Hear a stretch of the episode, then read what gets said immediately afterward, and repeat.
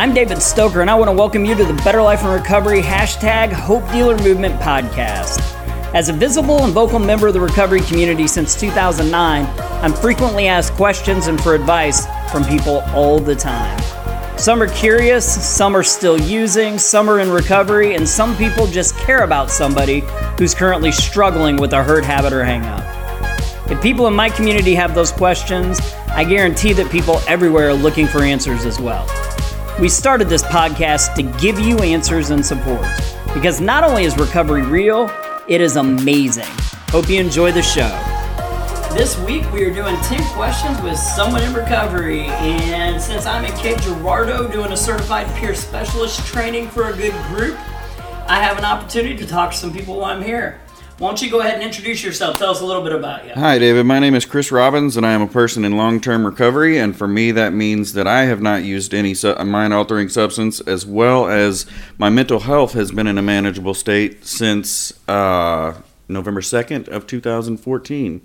I'm from here in Cape Girardeau, and I just love to uh, I love to see what what this recovery movement in Cape is becoming. That's awesome. Um, so basically the premise for 10 questions is a long time ago not a long time ago last year. I uh, put out a poll to people and said hey if you could talk to somebody in recovery what are some questions you'd want to hear? And i put together a bank of questions and then i put those to vote. And these are the top 10 questions and the very first one is why'd you start using to begin with you know um, that, that that's a it's pretty heavy heavy answer. Like it, it, it there's there's no single answer to that. Um, the truth is, I suffered with mental illness for a long time before it ever got any attention. Um, if it couldn't be solved, if I had a problem that couldn't be solved with substance use or violence, I didn't have an answer for it. Um, I just I didn't know there was another way of handling things. It was a culture that I grew up in, and I held out on using or drinking until I was about 12 years old, and that was that was pretty amazing that I held out that long. So, um, but. I guess it was somewhat somewhat for acceptance and, and, and for this for this acceptance that I sought for so long and, and once I did take that drink, and I felt those feelings that I never knew how to deal with go away. Um, there was just no stopping. So you started at 12. I'm guessing, based on what you're saying, was you said there was mental health. Was there trauma? Was there, there was my my first memory is of violence in the home, of my mom being beaten badly. Um, shortly after that, my biological father walked out, and uh, you know, mom did the best she could. Uh, I was exposed to life as she knew it, um, and and it, by no fault of her own, she did the best she could, and she did a wonderful job for being a single mother. But, but uh, like with many families, it it you know these the, these feelings that I brought to the table wasn't something we discussed, and it wasn't anything that she had experience dealing with in a healthy manner. So when I brought these feelings to the table and they were unidentifiable by any of us, there was only one solution to be had. Okay. So, what made you decide to stop then? I mean, if this is answering all these questions and dealing with all these issues, kind of what helping you numb and escape? Help, yeah, help, helping me, helping me get rid of these feelings. I, I, I literally used and drank to not feel feelings anymore. Um, and and it provided a great solution with that with that being the end goal. Um, the the shortest answer I can give you on why I stopped, um, I, I had kind of a break in the drug use and leaned heavier on alcohol. Um, around the time I was 20 years old, I was I was seeing the results of drug use and, and alcoholism, and I was seeing my friends either die of overdoses, get shot, or go to prison. And I decided that's not the life I wanted. Um, so I joined the army, and I ended up doing two tours in Iraq, and I came home with PTSD to compound the other mental illness. Um, whenever, bless you, whenever uh, whenever I came home I didn't have the courage to to ask for help or to to tell somebody that I didn't know what I was going through. Um, I just I knew one way to handle things, and I fell back into the streets and I fell back into use. Um, the reason why I stopped is is some fast forward a few years from that return, and I was facing 35 years in in the penitentiary, and my my children had been removed from the home, and life, what little life I knew was crumbling around me. Um, it there was a restraining order in place from my wife, and and I just I life was falling apart, and I I, I like many I looked at losing my freedom. Okay. So, before we get into some of the whys of recovery, when you hear the word recovery, what does recovery mean to you? The simple answer is is returning to a state of a, a state of health. Um, the just the, the, the textbook definition. Um, for me, it is it is building a life worth living and and be, becoming an asset. Um, to those around me rather i spent so much time as a liability to to come out of that spot and no longer pose a threat but also hold the potential for good, um, whether it be for a family basis, for my children, for a community, um, on whatever level. To to to make that shift from liability to asset is is is what it is for me. Uh, it, it's kind of a personal thing, and I know it fluctuates between a lot of people, a lot of different, a lot of different uh, definitions of what recovery really is out there. But but for me, it is it is the opportunity to to build a life worth living. Okay. So, so we talked about what made you decide to stop, but when you first stepped into recovery, what were the things that kind of got you there to begin with? Like those first things that helped you in those beginning steps? Well, there was a lot. Um, I had the opportunity, and I'm one of the lucky ones that, that was afforded the opportunity for treatment court. I believe wholeheartedly in treatment court and the, and the way it can change lives because, in direct correlation to your question, I don't know that Alcoholics Anonymous or Narcotics Anonymous or or treatment in itself ever would have been enough, but but I was given the opportunity for affordable affordable therapy and counseling and and and other things that weren't afforded to many um, and that they've had to do without, and the combination of those two if I'm being honest, for the first while, for probably the first year in treatment court and in and out of these therapies, I was very resistant. Um, but these two things coupled together, a program of action, um, as well as therapy and, and, and getting down to causes and conditions, they uh, they gave me a taste of good. I, I, I never tasted that good that life had to offer. My life was limited. This is the only life that is ever meant for me. This is this is where I come from, and this is where I'll die. And and to see new possibilities, and to see, uh, to taste that that true freedom. And I'm, when I say true freedom, I don't just mean the being out here on the streets and and and not being behind bars. I mean peace. Uh, uh, peace. To taste peace was not something I was familiar with. And whenever I got the first touch of peace, I wanted more. So, how long into the court process did that take you? How long into your recovery? In all honesty, I, I had the threat of termination from from uh, from treatment court because somehow I managed to stay sober, but uh, to to stay dry and to stay substance free. But in all honesty, I had every intention of going back to what I knew to do. And being that that was my intention, my actions never really changed over the course of the first year or so. Um, I kept doing what I was doing before. I kept. I, I had these control issues. I wanted to live life my way and on my terms, and I wanted when it, what I wanted when I wanted it. And none of that really ever started to change for me um, in that first year. And because of that, my life was still crumbling. Like I, I, I, I was faced with with the possibility of permanent separation from my children, um, separation from my wife, who I cherish. Um, life was still falling apart, and I, I, just couldn't seem to to get ahead. Um, so at at some point, I became I became a little less resistant, and I I, I began treatment court with the mentality you can't expect me to think like you because my life's not like yours. Um, along the way, that mentality lessened and I I recognized that when I when I tried to parallel my thoughts with you with with those that were succeeding, I started tasting some of the same successes, and and so it took a while, but uh, man, once I got that taste, it was it was just like the use. Once I got that taste and that freedom, I it would it would I wanted more, and I wanted to build and build and build. So I don't want to put words in your mouth, so I'll ask this question because I think I know what you're going to say. In early recovery, what helped you maintain your sobriety the most?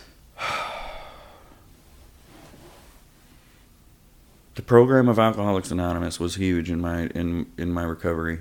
Um, a practical program of action, like-minded individuals, and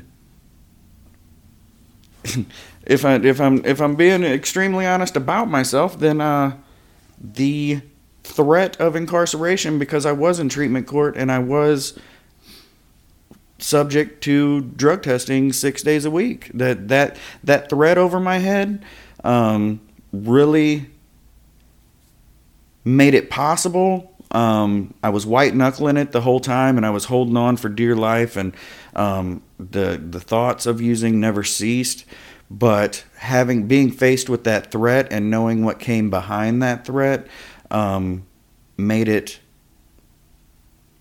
made it a goal. You know, if if it wasn't for that, I would have found a way to to have used in early recovery. I would I, I would have found a way to hide behind that progress, not perfection, and and slipped one in. okay. so that hammer. The hammer, the the the thumb in my back. Right. So, what's the most important thing you have ever done for your recovery? Surrender.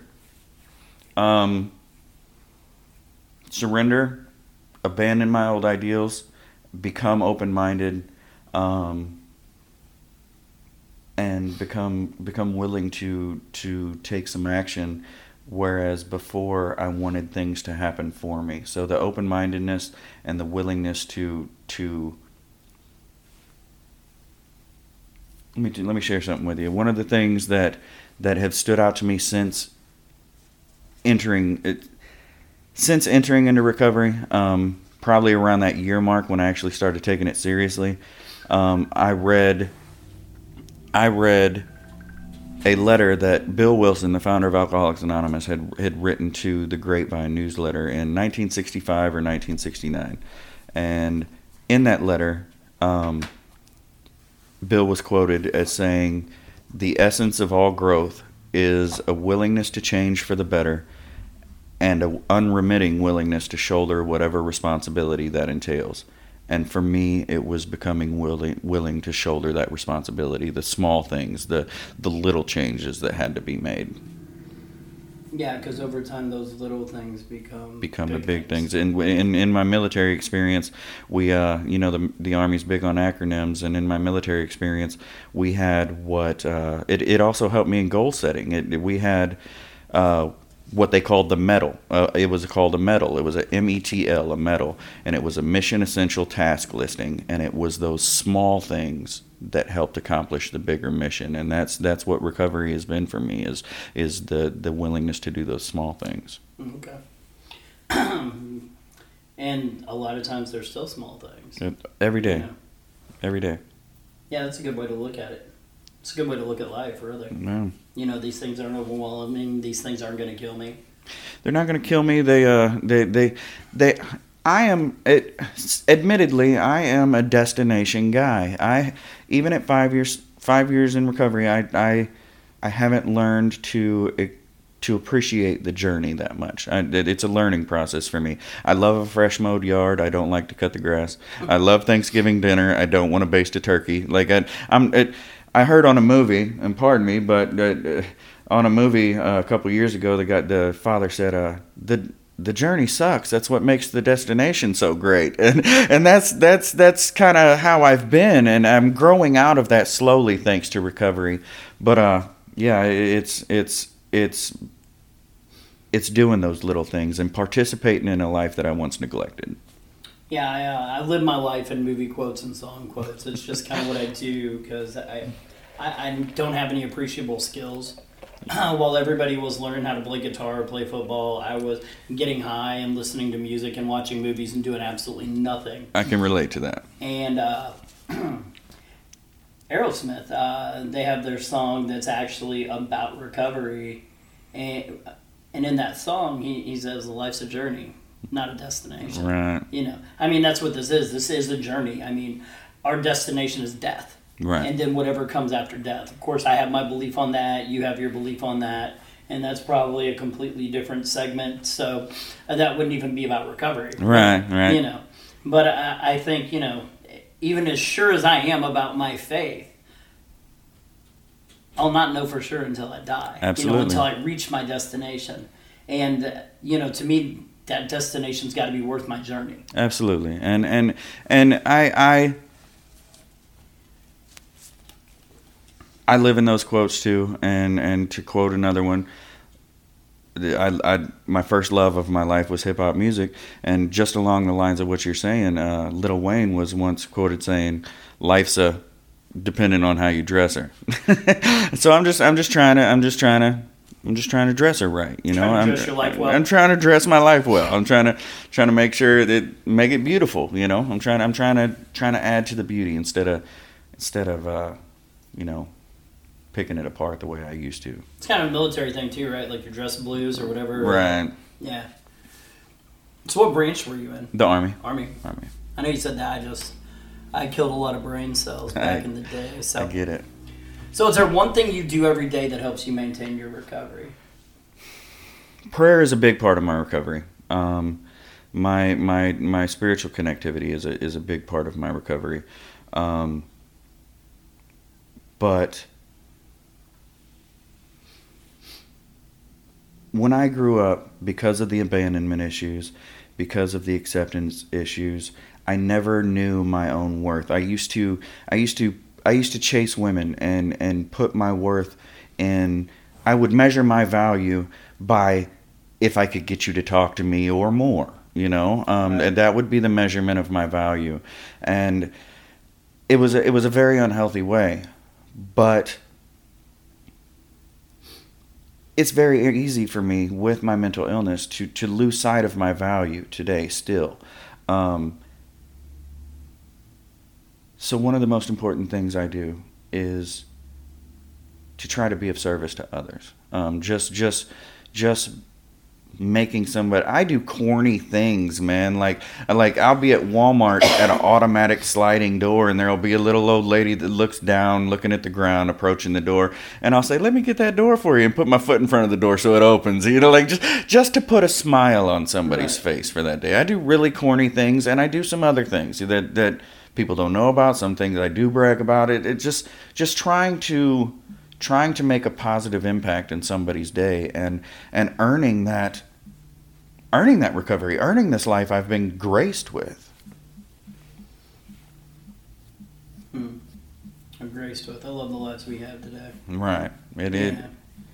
And you're one of those lucky, fortunate people like me. You married up, which is always good. I tell everybody, all the way out of my league marry, marry up. Don't be the person that marries gets married up to. And they're always like, "But what about that person?" And I'm like, "A, we love them the best we can, and B, we will never cheat on them because we know how green our grass is." exactly is- You know. i just try to water it or, you know i try try to let her know how how wonderful she is i tell my wife every day that she's my hero and if i'm you know i, I don't mind telling the world or any listener to this that that this might come across their ears my wi- I'm very blessed in the fact that not only in the vain way did I marry out of my league, but my wife is the example that I try to follow. You know, she she sets a wonderful example to follow, um, whether it be in parenting, whether it be in a career, um, whether it be in her interaction with a complete stranger. She is the most compassionate person I've ever met in my life, and I'm just trying to grow to to another hip hop quote. I tell her all the time something I heard out of a song. Um, I tell her that the only reason that I believe in me is I'm trying to be the me that you seem to see. You know, like I, I'm I'm trying to earn that. Right. Yeah. So, what is it that keeps you from reverting back to old behaviors? Is there one thing? Is it a bunch of things? It's Is a it- bunch of things. It's it's what I just said about my wife trying to follow that example. I I have finally found myself in a in a position where my mother is proud of me. Um, I, I I'm I'm not used to that.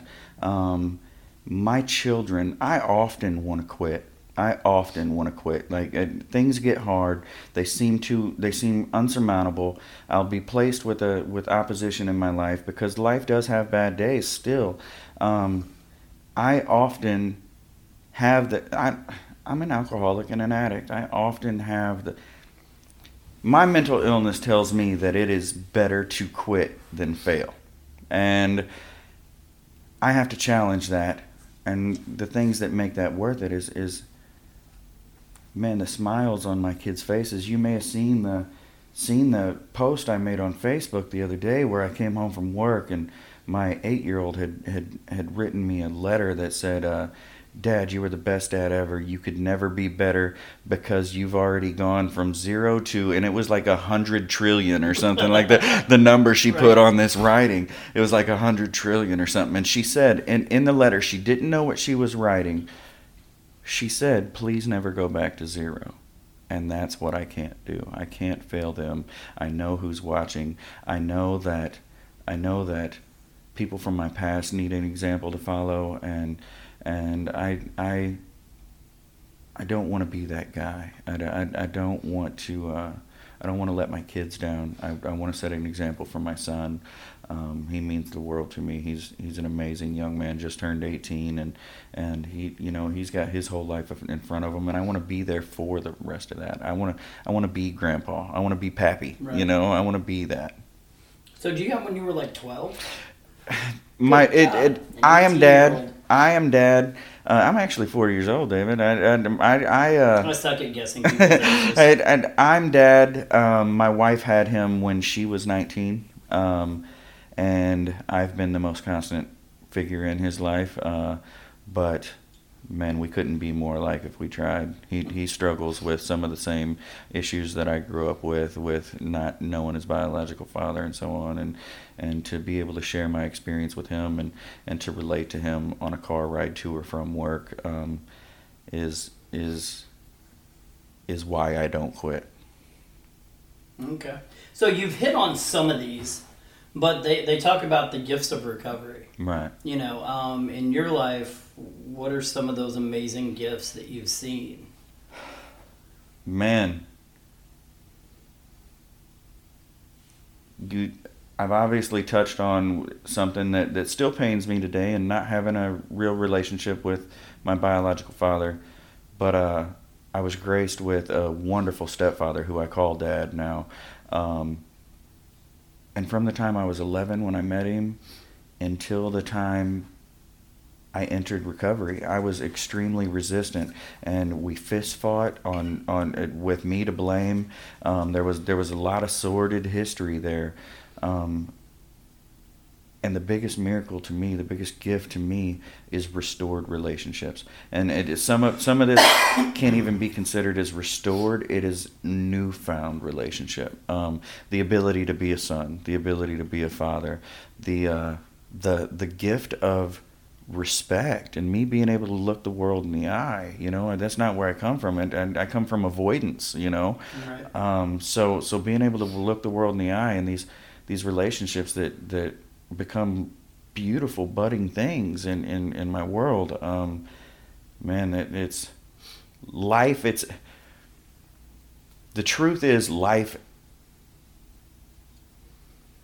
in the sense of the word life is the gift like to be given a life we we talked about it a little while ago the the lives that we've been graced with and Right. it it I don't know what it I don't know what I was doing before but it wasn't living and the ability to live is is the greatest gift I could ever receive It's another movie quote: "Get busy living or get busy dying." Right. I think for a lot of our lives, we were busy dying. yeah you know, something I talk to people about, especially if I'm talking to somebody younger, is literally when I was using, I thought that, especially before I was court ordered uh, to go to meetings, the only people I knew who had ever found recovery were dead. I thought that that was the only way that you stopped using drugs was you died, Absolutely. and I, I was destined to die in my addiction, and I abused my body. I didn't abuse drugs. That's one thing I always argue with people about. I'm like, I abused everybody in my life, but man, I treasured and respected drugs. Those I did just right. You know, um, but I, I abused my body, and I definitely misused drugs, and because of that, I have things that now. I mean, now that I have a seven-year-old daughter, I am forty-seven years old. I have a son that I think will probably end up having to walk my daughter down the aisle because of all the damage I've done to my body. Right. You know, those things that uh, those gifts I have today are amazing, but I I wonder how much of the time I squandered with them. you know? Absolutely. I, I, I, I tell my wife and my son, I've, I've told them frequently, I, I don't ex- to, I don't expect to, to live past 55 or so. Like my life, ex- I've, I've sh- shredded my life expectancy down so low that uh, anything, anything past 50 is going to be a gift. You know, I just expect that. So I'm trying to, I'm trying to fit in as much living as I can right now and, and, and get that done. I, I, I want to see my daughter walk down the aisle. I want to see him walk at graduation, and hopefully there's a college graduation. But, but uh, you know, the honest truth is, I could make some some more positive and some more healthy choices today than than what I'm doing. But Yeah, as you say that to the kid that's five six and two hundred and sixty pounds. Yeah. nope, it's not muscle if you don't know me. Um, yeah, absolutely. It's a, it's amazing. Uh, I know better, but at the same time, there's that justification thing sometimes too. I'm like, dude, I gave up drugs, smoking cigarettes. I'm gonna eat food. I deserve this plate. I just I deserve this sweet potato pie. I mean, baby, I, I don't mean to cheat on you, but little Debbie, come Right. on. I mean, for real. Right. So, uh, as a kind of the last question, uh, if you could travel back in time and talk to yourself the day before you used, what would you say to yourself? I would say exactly. I don't even have to think about this. I, I did this the other day. I, I, I, I got as close to ever as I'll ever get to that opportunity. Um, I told you my, my amazing son is just turned 18. Of course, he wants to experiment and he wants to have his own journey, and I have to allow for that. Um, I still smoke cigarettes. I actually just recently picked them back up, and, and, and I don't feel real great about doing it, but I did it. Um, we were in the car, and my son reached for my cigarette pack. And I just watched him, and he pulled one out, and he said, You're not going to stop me? I said, I can't stop you. This is your journey. He said, Can I have it? I said, You absolutely can have it. I said, You can. I, I, I can't tell you no. Whatever's mine is yours. However, before you light that thing, I want you to know that this dictates every move I make in a day. This I plan my meals around this. I plan my social hour. I plan my time I get to spend with you around when I'm going to get my next cigarette. It it absolutely rules everything I do in my day and there's nothing I can do to break away from it. I've tried. I've done everything I can do. There there at there's no wiggle room involved in this. I have to account for 15 minutes at a time sucked out of my day in order to do this, and it would be something of that nature. Okay. So, as we wind down this episode, to our listeners out there, what nugget of wisdom, you know, is there something you would like to leave them with? You know, I, I, I don't have any of my own. I'm not a, I'm not an original guy, but but the the most important thing I can say is change is possible. There is hope. Um, you hear a lot of a lot of we in recovery and we in the recovery that work in the recovery field talk about how much danger, uh, how much language matters, and how it can be dangerous. Um, you know, there's a lot of cliches you're going to hear that, that people want to use in a certain way like like if you keep doing what you're doing you're going to keep getting what you're getting. That goes for positive things too you know? If, if it's if it's working keep doing it. Don't ever quit man. Don't ever quit. You deserve more. Um, you you deserve a life worth living it is possible to make that happen don't you know i i hate to sound like a facebook meme but but just don't quit you know you may have to stop you may have to cry and that's okay you may have to let somebody else carry the ball for a couple yards as long as you stay in the game. You know, it, it, it no moment has to define you. Um, you know, the the whole Rocky mentality. It, it, it's not about how hard you can hit. It's about how many times you can get hit and move forward. It, it, it it's it's it's an amazing life to have. The fact that I get to participate in things like when I first met you, David, I didn't expect that I would ever have the respect needed to sit down and record a podcast with you. I, I, respected your position and the things you were doing in the recovery world, and and and whenever I met you, I had a certain view of recovery and a certain stringent definition of it and and what it was. Um, but because growth is possible, that definition has changed over the years. Um, never quit growing. Remain open minded. Uh, the Big Book of Alcoholics Anonymous talks about three essentials of recovery honesty, open mindedness, and willingness. And i will say this and I'll be real quiet. Um, I'd use this analogy all the time. I think my barbecue ribs are the best in Cape. You can't tell me nothing about barbecue ribs. Nothing. Like they're amazing. I love them. My wife loves them. Everybody tells me I make the best barbecue ribs, and it taps into my fat ass ego. But if I become honest with myself that my way might not be the only way, I become open minded to listen to you give me some suggestions on barbecue ribs. And then I become willing to give those suggestions a shot.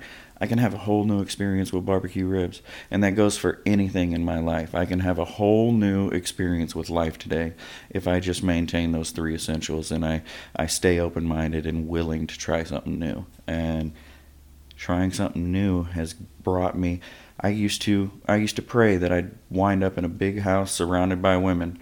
A wife and three kids is not or three daughters is not what I had in mind. It's not right. what I had in mind, but it is the life I never knew I wanted. And you can get there too. Everybody can make this happen. Recovery is possible and it's a it it's probably the easier way.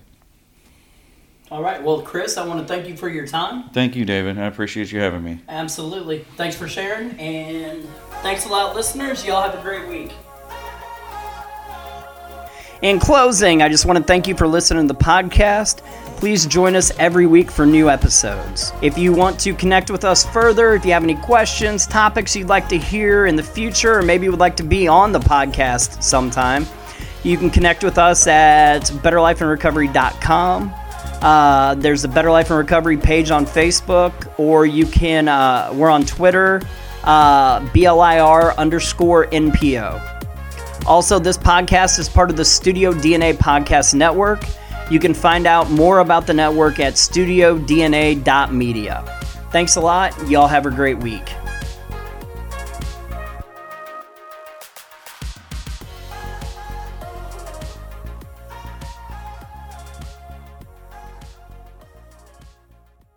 Do you feel like you're the only young person who cares about your Catholic faith? Do you look around at Mass and only see silver foxes? We're Jake and Kathy, a young adult married couple, and we're here to tell you you're not alone. That's why it's time to get Truth Pops. You're going to get a podcast designed specifically for you, a young adult Catholic in a pop culture world. The countdown is on for Truth Pop. We'll connect Christ into culture.